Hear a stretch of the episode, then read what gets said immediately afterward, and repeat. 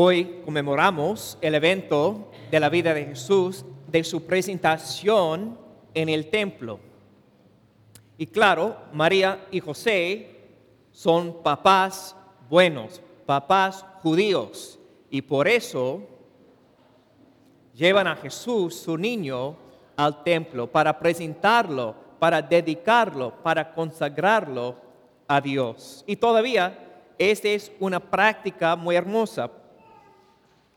En todas las misas dominicales tenemos presentaciones de los niños, porque todavía queremos ponerlos abajo de la protección del Señor. Pero hay un significado más profundo de este evento en la vida de Jesús. Y la clave en la primera lectura del profeta Malaquías. Dice el profeta, un día el Señor entrará en su templo, el Señor regresará a su santuario.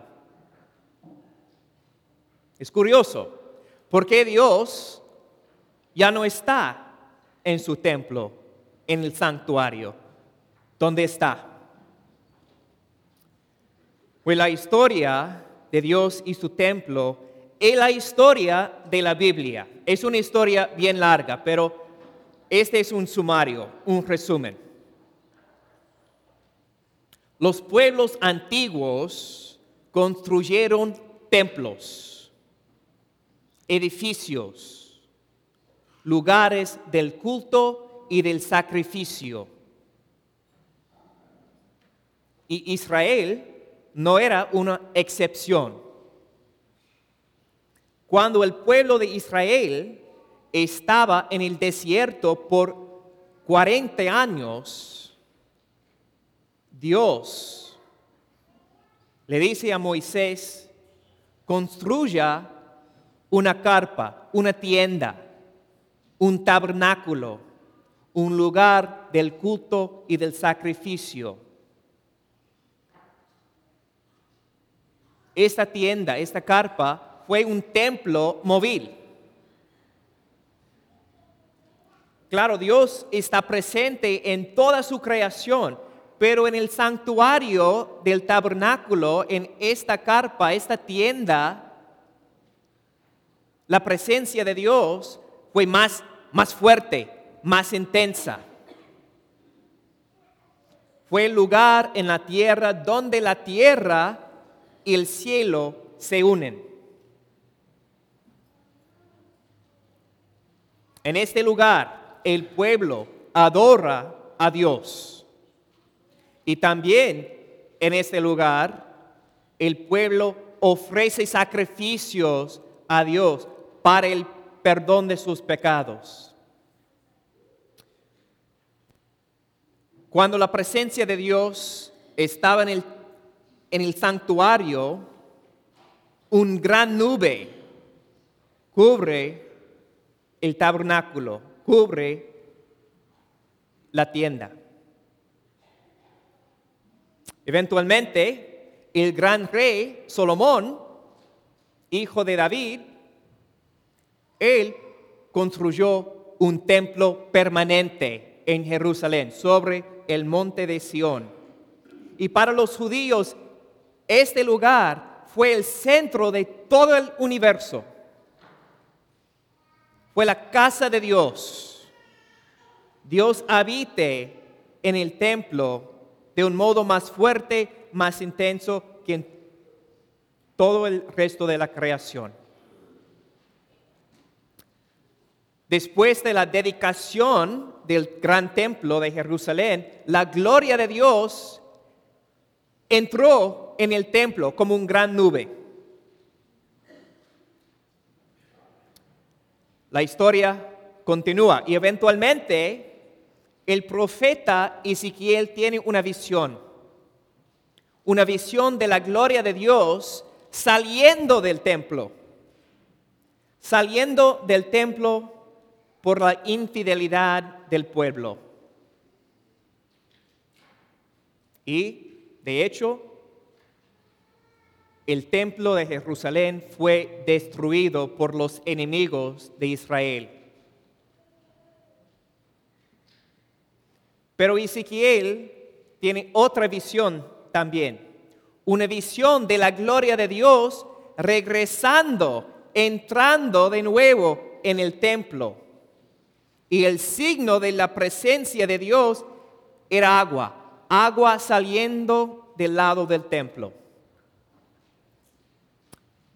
El pueblo de Israel eventualmente construyeron nuevamente el templo, pero esta vez no hubo nube. La gloria de Dios no entró en el templo. Y la historia del Antiguo Testamento concluye con la profecía, las palabras que escuchamos hoy. Un día, un día el Señor que ustedes buscan regresará en su santuario en el templo.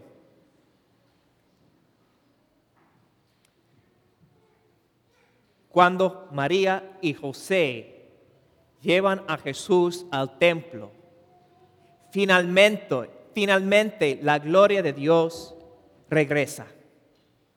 No como nube, como persona, como un bebé.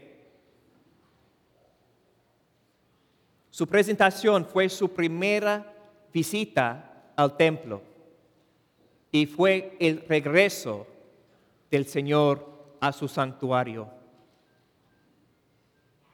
Y de hecho, cuando la vida de Jesús continúa, escuchamos que Jesús mismo dice a las personas, yo te perdono,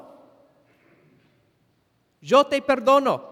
En el pasado el templo fue el lugar del perdón de los pecados, pero ahora Jesús dice, soy el Señor misericordioso, yo te perdono. Jesús es la fuente del perdón. También sabemos que en el momento de su transfiguración sobre el monte, ¿qué pasó? Gran nube cubre el monte.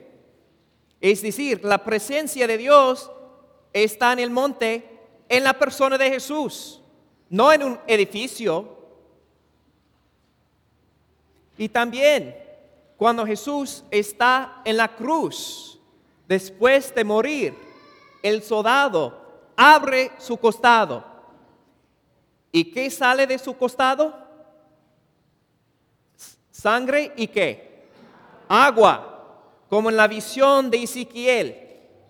Cuando la gloria de Dios regresa a su templo, agua sale del lado del costado del templo.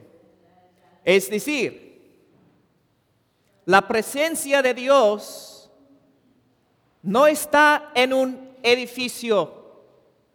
La presencia de Dios está en una persona, en Cristo. Cristo es el templo en persona. Cristo es el lugar del encuentro con Dios. En Cristo la, humanidad y la divinidad se unen perfectamente. Cristo es la presencia de Dios. Jesús es el rostro del Dios vivo.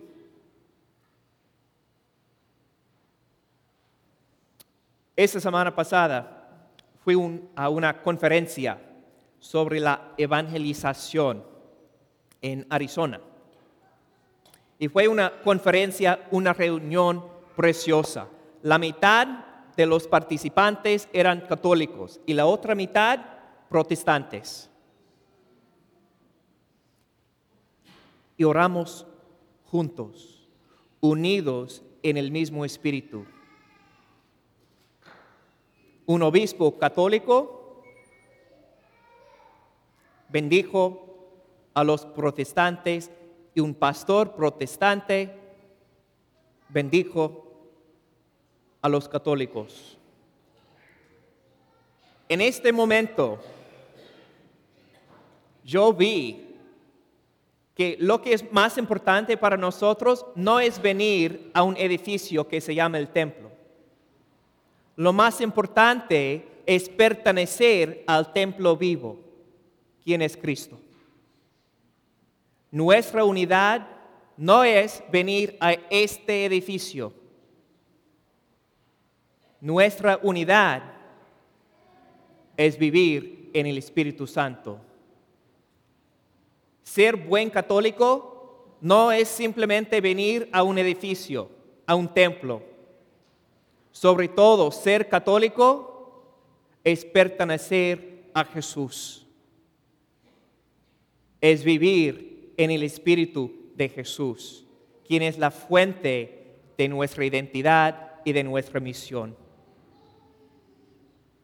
Este es el significado más profundo de esta fiesta hoy. Sí, es precioso que Jesús fue presentado, pero qué más grande es la gran noticia que el Señor regresó a su templo y de hecho Cristo es el templo vivo, Cristo es la presencia de Dios en nuestra vida. Y Cristo nos ha dado su Espíritu Santo para que la presencia de Dios es bien fuerte en nuestro corazón. To understand the Bible, we got to understand temples. Temples were the place where heaven and earth, God's space, our space came together, overlapped. The Jewish people built temples, a great temple. God lived there in a special way. It was like the hot spot of his presence. God is everywhere, but there he was most present. The temple was destroyed. And we believe, as Christians, as Catholics, God's presence isn't in a building, it's in a person Jesus. Jesus is the place where humanity and divinity come together. Jesus is the place where heaven and earth meet. Jesus is the place where we see God in the flesh, face to face. So, being Catholic doesn't mean showing up in a building once a week. Being Catholic means belonging to Jesus and loving Jesus and worshiping Jesus and living like Jesus. That's what this feast is all about today. We have a temple, it's not a place, it's a person.